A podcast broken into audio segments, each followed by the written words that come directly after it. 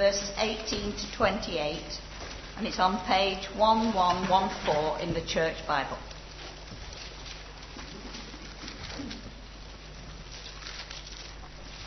Paul stayed on in Corinth for some time.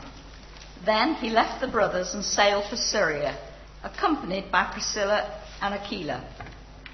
But he, before he sailed, he had his hair cut off at Cenchrea because of a vow he had taken. They arrived at Ephesus, where Paul left Priscilla and Aquila. He himself went into the synagogue and reasoned with the Jews. When they asked him to spend more time with them, he declined. But as he left, he promised, I will come back if it is God's will. Then he sailed for Ephesus, from Ephesus. When he landed at Caesarea, he went up and greeted the church and then went down to Antioch. After spending some time in Antioch, Paul set out from there and travelled from place to place throughout the region of Galatia and Phrygia, strengthening all the disciples. Meanwhile, a Jew named Apollos, a native of Alexandria, came to Ephesus. He was a learned man with a thorough knowledge of the Scriptures. He had been instructed in the way of the Lord and he spoke with great fervour and taught about Jesus accurately, though he knew only the baptism of John. He began to speak boldly in the synagogue. When Priscilla and Aquila heard him, they invited him to their home and explained to him the way of God more adequately. When Apollos wanted to go to Achaia, the brothers encouraged him and wrote to the disciples there to welcome him. On arriving, he was a great help to those who by grace had believed. For he vigorously refuted the Jews in public debate, proving from the scriptures that Jesus was the Christ.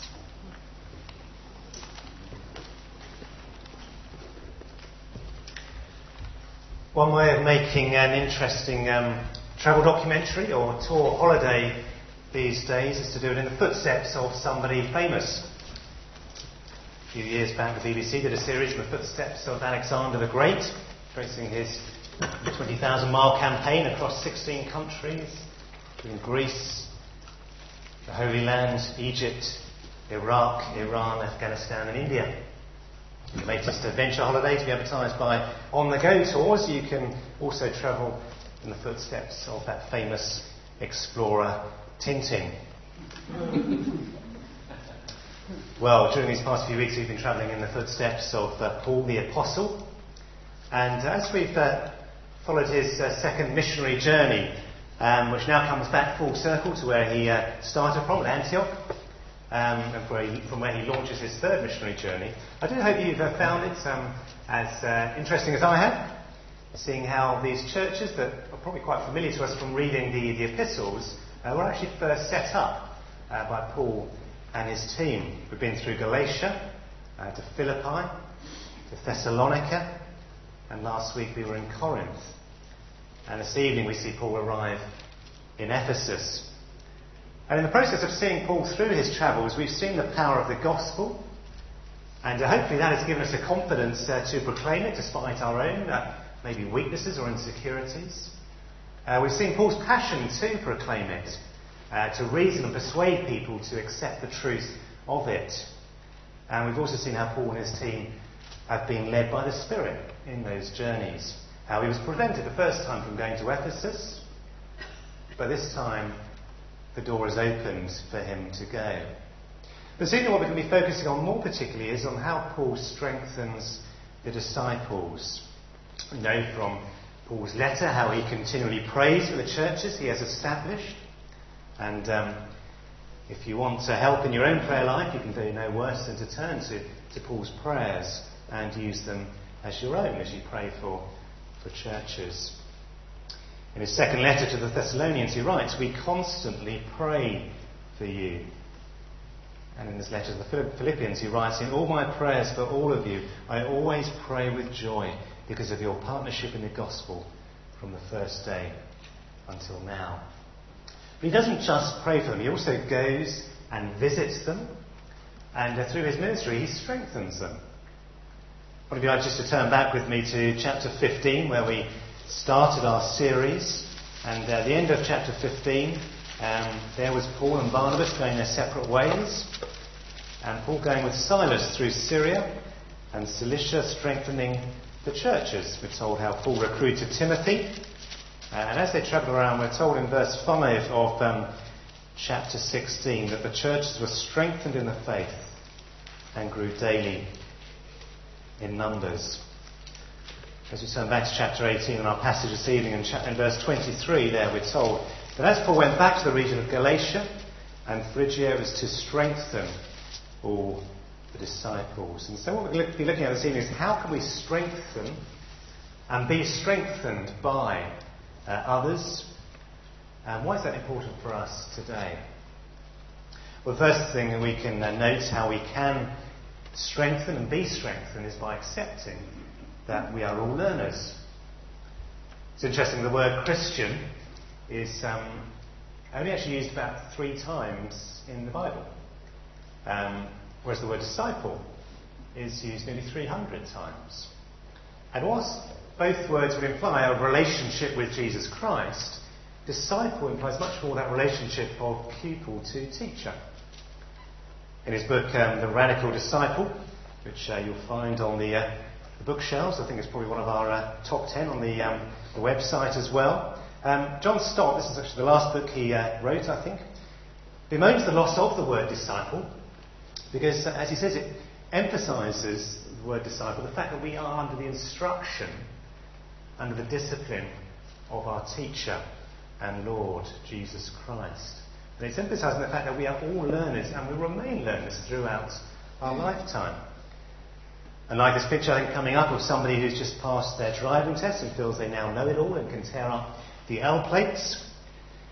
And certainly congratulations to Tom Baker, who has probably done that as well this week, having passed his test. Despite something cussing up somebody at a roundabout, he tells me. So well done, Tom. Um, now, as disciples of Jesus Christ, we will always be learners. We won't be able to tear up those learner plates. The reason why John Stott calls his book The Radical Disciple is not because we're meant to be some sort of religious extremist. No, it's to do with the origin of the word radical. Um, I don't know whether any of you linguists here this evening will know uh, where that word radical comes from. Anybody want to um, shout out? I'm sure somebody will know from the Latin. Sorry, Thelma? Root. Root, yes, the Latin radix means root. Um, and that's what he's trying to emphasize. And Jesus himself demonstrated that when he told the parable of the, uh, the sower, describing the seeds falling on different soils. And uh, one of those fell on a rock, on rocky soil. Um, and the reason it withered and died was because, as he said, it had no root. It didn't root down. To become more deep rooted, we first need to learn from God's Word. Last week, um, in verse 11 of chapter 18, we saw how Paul was um, encouraged by the Lord to keep on speaking. Because the Lord said, I have many people in this city. Many people, as uh, Nigel explained to us, who've not yet heard the gospel, not yet responded in faith. But it then carried on. So Paul stayed for a year and a half teaching them the word of God. Having come to faith, Paul remained to strengthen them in their faith. Look what happens after Paul returns to Antioch in um, verse 24. Meanwhile, a Jew named Apollos, a native of Alexandria, came to Ephesus. He was a learned man with a thorough knowledge of the scriptures. He had been instructed in the way of the Lord, and he spoke with great fervour and taught about Jesus accurately, though he knew only the baptism of John. He began to speak boldly in the synagogue, and when Priscilla and Aquila heard him, they invited him to their home and explained to him the way of God more adequately. Now, to be a, learned man, as he's described here, with a thorough knowledge of the scriptures, would have meant he was a very well respected person. And for Priscilla and Aquila, who were tent makers who'd only been with Paul for a short while, to say to someone like that, Excuse me, Apollos, but I don't think you maybe fully grasped what makes the kingdom of Christ complete. Do you mind if we had a little chat with you about it? It would have required a lot of courage, wouldn't it, in many ways? It's a bit like when I was on a mission once um, uh, with Rico Tice, heading up the mission. who's known to some of you, he's a well-known evangelist, goes around the country and other countries uh, um, evangelizing, telling people about Jesus. And um, must have given the same talks um, time after time, and, and uh, just seemed like he was rushing to get through them, in the same way you do sometimes when you tell a joke, and you know half the people there have heard the joke already, and you just want to sort of get through to the end, knowing some people are thinking, when's he going to finish? And I had the audacity to say to him, you know, Rico, I think you might just want to slow down a little bit. Um, some of the impact of what you, you're saying gets a little bit lost. Um, who was I to say that to him? Um, as long as have I got that sussed at all. And he said, very humbly, as Rico would, yeah, I think you're right, actually, and people have, uh, keep telling me that. Um, so thanks for, for reminding me. Um, now, that was to do with delivery rather than content, but Apollos here very humbly accepted the invitation to be taught by this, in many ways, unimpressive couple because he knew he still needed to learn. We are all disciples and we are all learners. And once we think we have arrived, then there's nothing left, to, and there's nothing left to learn, then we've got a bit of a problem because that displays uh, an arrogance. Um, and there is something quite enjoyable, isn't it, about watching somebody who, who is quite arrogant come a bit of a cropper. For those apprentice fans, they will have uh, maybe watched um, Helen having won nine out of nine tasks, obviously thinking there's nothing going to stop me, come a real cropper in the tenth one and nearly get fired by, by Lord Sugar. Now, I know many of you here will be thinking, well, I know, yes, disciple means learner, and I know we're all learners, we're all pupils. Um, let's just let's move on to the next point. But saying you are a learner and acting like you know you are a learner are two different things, aren't they? Um, and it's often the small things that we maybe display a sense of we know it all. Um, maybe just to skip your personal Bible study because you think, well, you know, I know the Bible so well, I've read it so many times, there's nothing new I can get out of this passage. Maybe to see a training course advertised and to think, wow, that'd be useful for others, but, um, you know, I don't need to go on these courses anymore. Uh, to miss church, to miss a sermon, doesn't really matter. Um, or maybe when somebody challenges you with something about um, something you've said or, or your behaviour, that you feel defensive and uh, don't like being rebuked. We can all be strengthened by, as disciples by accepting that we are all learners. Well, secondly, we can um, be strengthened by encouraging each other to endure suffering for Jesus' sake. Let's just turn back again to um, an earlier chapter, Acts chapter 14, verse 21. This is Paul's uh, first missionary journey. And uh, it says there in verse 21 of chapter 14, they preached the good news in that city, that city being Derbe, and won a large number of disciples. then they returned to Lystra, Iconium, and Antioch, strengthening the disciples and encouraging them to remain true to the faith. We must go through many hardships to enter the kingdom of God, they said. There's a clear link there between being strengthened and encouraged to remain true to the faith and enduring hardship. And in his book, John Stott says that we, we often avoid radical discipleship, deep rooted discipleship, by being selective, choosing areas in which commitment suits us, and staying away from the areas where it might be a little bit harder or costly and he highlights eight areas of discipleship which are often neglected and uh, which he says deserve to be taken seriously. If you want to read about this, do pick up the book. But um, let me just um, give you um, one of those here, which is non-conformity. Non-conformity with the world around us. Now, it doesn't matter what stage in history we live, if we are disciples of Jesus, then we should be different from the world around us. The world, we're told, is in spiritual darkness, whereas we are in the light. And Jesus tells us we're meant to be salt and light to the world, shining light, spiritual truth into the darkness, seasoning, preserving society from decay. That will mean different things to, at different times and in different places. For the Christians in the different places that Paul visited, it often meant persecution for their faith.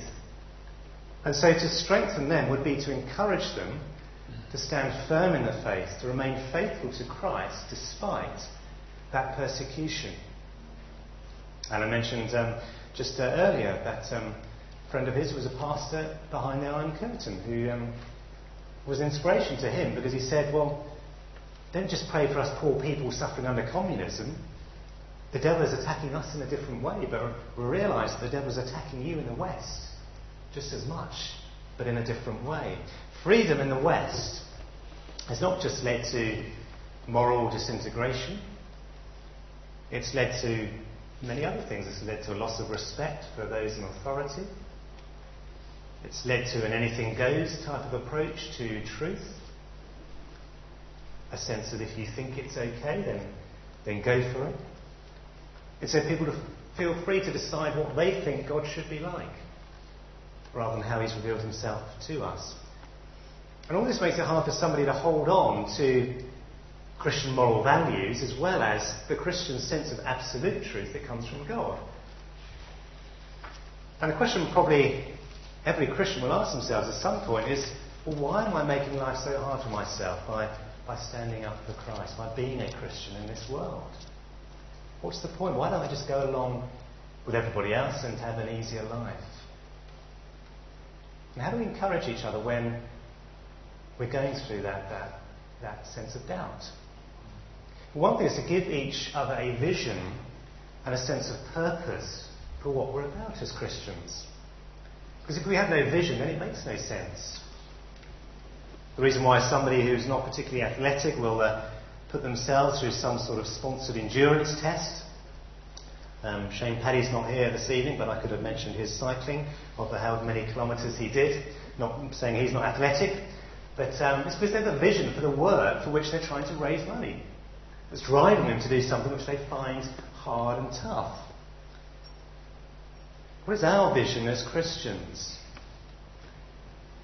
First, it's to enter the kingdom of God. As it said in that verse from chapter 14, um, Paul said we must go through many hardships to enter the kingdom of God.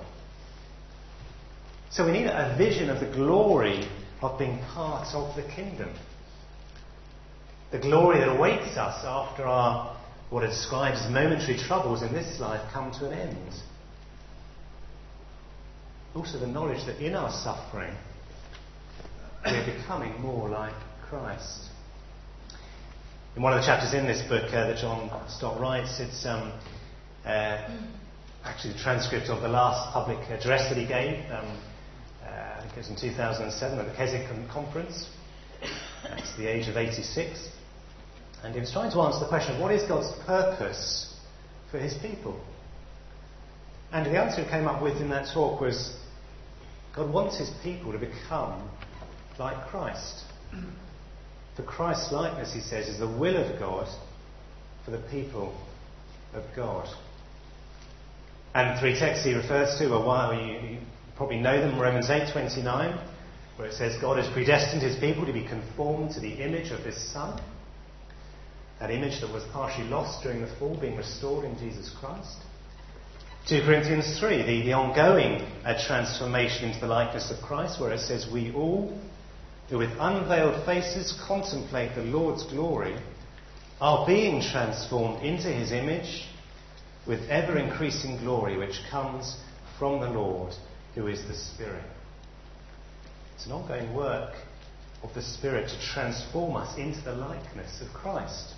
We were looking yesterday in the leaders' retreat at the work of the Spirit. And um, that work is to make us more like Jesus Christ. And the other passage he mentioned was 1 John 3 in terms of the future likeness. Dear friends, now we are children of God, and what we will be has not yet been made known. But we know that when Christ appears, we shall be like him, for we shall see him as he is. And that is the goal, that is the vision for us as Christians. That what is what keeps us going. That when Christ appears again, we will be like him. And so God wants us to cooperate with him as he makes us like Christ. So it's having a vision for our own lives, but it's having a vision for God's kingdom and the part we can play in growing that kingdom and bringing others into that kingdom. Which brings us on to our third point, which is by encouraging each other with how God is achieving his plans. The thing is with um, God's bigger plans is that with our limited minds, we, we can't see how all the bits and pieces fit together. We have such a, a limited vision, so it's important to encourage each other to, to look wider. In here, the first sermon we did on this series, we, we learned how Paul and his team tried to, to go to Asia, uh, which is where Ephesus was. And uh, we were told they were kept by the Holy Spirit from preaching the word in that province.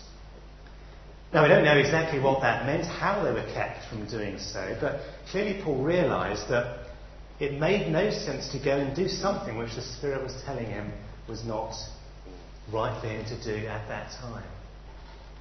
And that is one of the hardest things about Christian leadership, as we were discussing yesterday, discerning the Spirit, because to proclaim the gospel is clearly something that God wants us to do.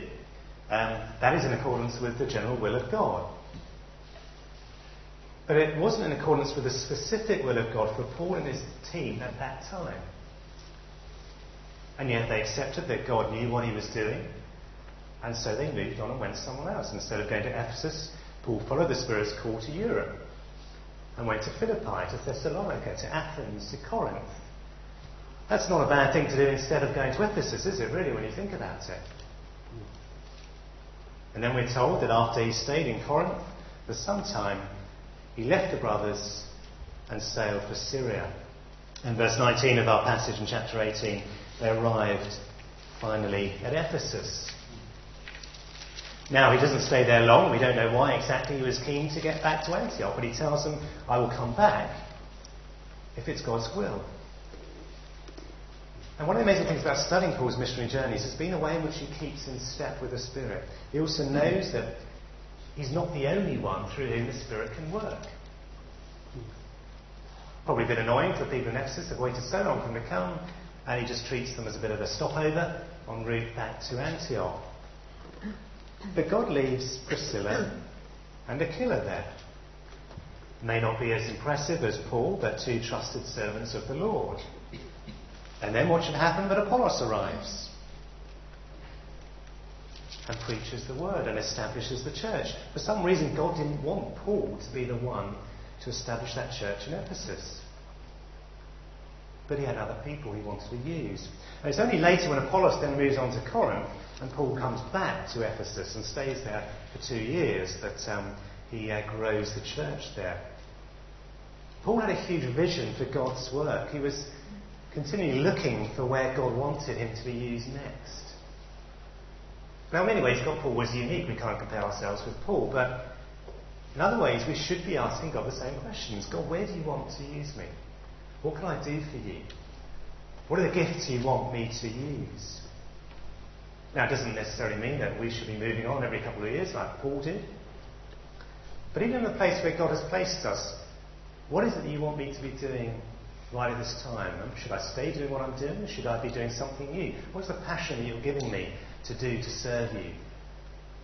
How can I contribute to the bigger vision of your kingdom? And there are a couple of things I think we can take from this. The first of those is don't just give up when doors seem to be shut to you. Because it's easy just to give up and say, well, I tried, but um, didn't work. Obviously, that's not what God wanted. I'll just put my feet up now. But Paul shows us here that there's always something to do. We can try other doors. Paul arrived at Ephesus, I don't know how many years after he first tried to go there. But he didn't just hang around until the time was right. He went off and did other things. But I think this is particularly a particular challenge for you young guys here. I mean, it's very easy to think that, um, well, one's got to show me precisely what he wants me to do. Then I'll get on with it. But until then, I'll, I'll just sort of um, be in a bit of limbo. And let me encourage you to get stuck in and see how you can be used by God. Get stuck into the church. Become church members. Get involved in discussions about the life of the church. Get that experience that will stand you in good stead for the future. I think it also can be tempting, can't it, to be to give up when we tell our friends about Jesus. You know, we tell somebody, there's no response, there's that blank expression, um, just no sense of connection. And again, it doesn't mean that God is not going to open that door with that person in the future. We still need to pray for them, but we can still share the gospel with others. Because that particular person is not open doesn't mean there won't be others open. Remember what uh, we looked at last week? God said, I have many people in this city. In other words, go find them. I will show you them. They want to know the gospel. Speak to others about your faith. And the other point is take an interest in God's wider work. Don't limit yourself to where you're operating, to your local church, but think nationally, think internationally. It's so easy to get engrossed in the life of this church that we are blind to what is going on down the street, let alone in, in another country. Go to Christian conferences, go to, to festivals, and uh, share with others how you are being blessed in your church and hear how they are being blessed in, in their churches. And when you do hear those blessings, don't uh, uh, succumb to the temptation to feel jealous of uh, the fact that uh, maybe they've uh, found a youth work and we haven't, or many other things that uh, God will be blessing. Because if we have a kingdom picture, then we will be encouraged by that, we'll be excited about that. I when I went on the big church day out, I, I, I think I misunderstood the, the, the the meaning of that, that, that, word, big church day out. I assumed it was a, a big day out for people in the church. I think what it was getting at was it was a day out for the big church, the wider church, God's universal church, Christians coming together. Take an interest in the wider church, take an interest in other parts of the country and other parts of the world. Um, it's interesting hearing from Alan his uh, involvement with uh, a church in in um, East Germany. Um, there's a group that's going out to Romania shortly, and uh, very excited about that. Simon and John Paul uh, have just come back from Swaziland and were hugely encouraged by God's work in that particular country. Imagine how these young churches would have felt as Paul came to them and said, Guess what's going on in Corinth? Guess what's going on in Philippi? or Thessalonica. You know, you guys are not on your own. You're having a hard time here, but there's exciting things going on all around you. Well, as I finish, to be um, part of God's kingdom, I hope you all see is an amazing privilege, and it's an exciting thing. It can be easy at times to feel discouraged, and that is why we need continued encouragement, continued strengthening we will always have something more to learn about Jesus, something for Him to just uh, warm our hearts, to, to give us excitement, to make us follow Him more closely. We're always growing more like Him. Don't lose the vision. Don't lose the vision of becoming more like Christ. Don't let your vision be too small. Look at what is going on around you and further afield.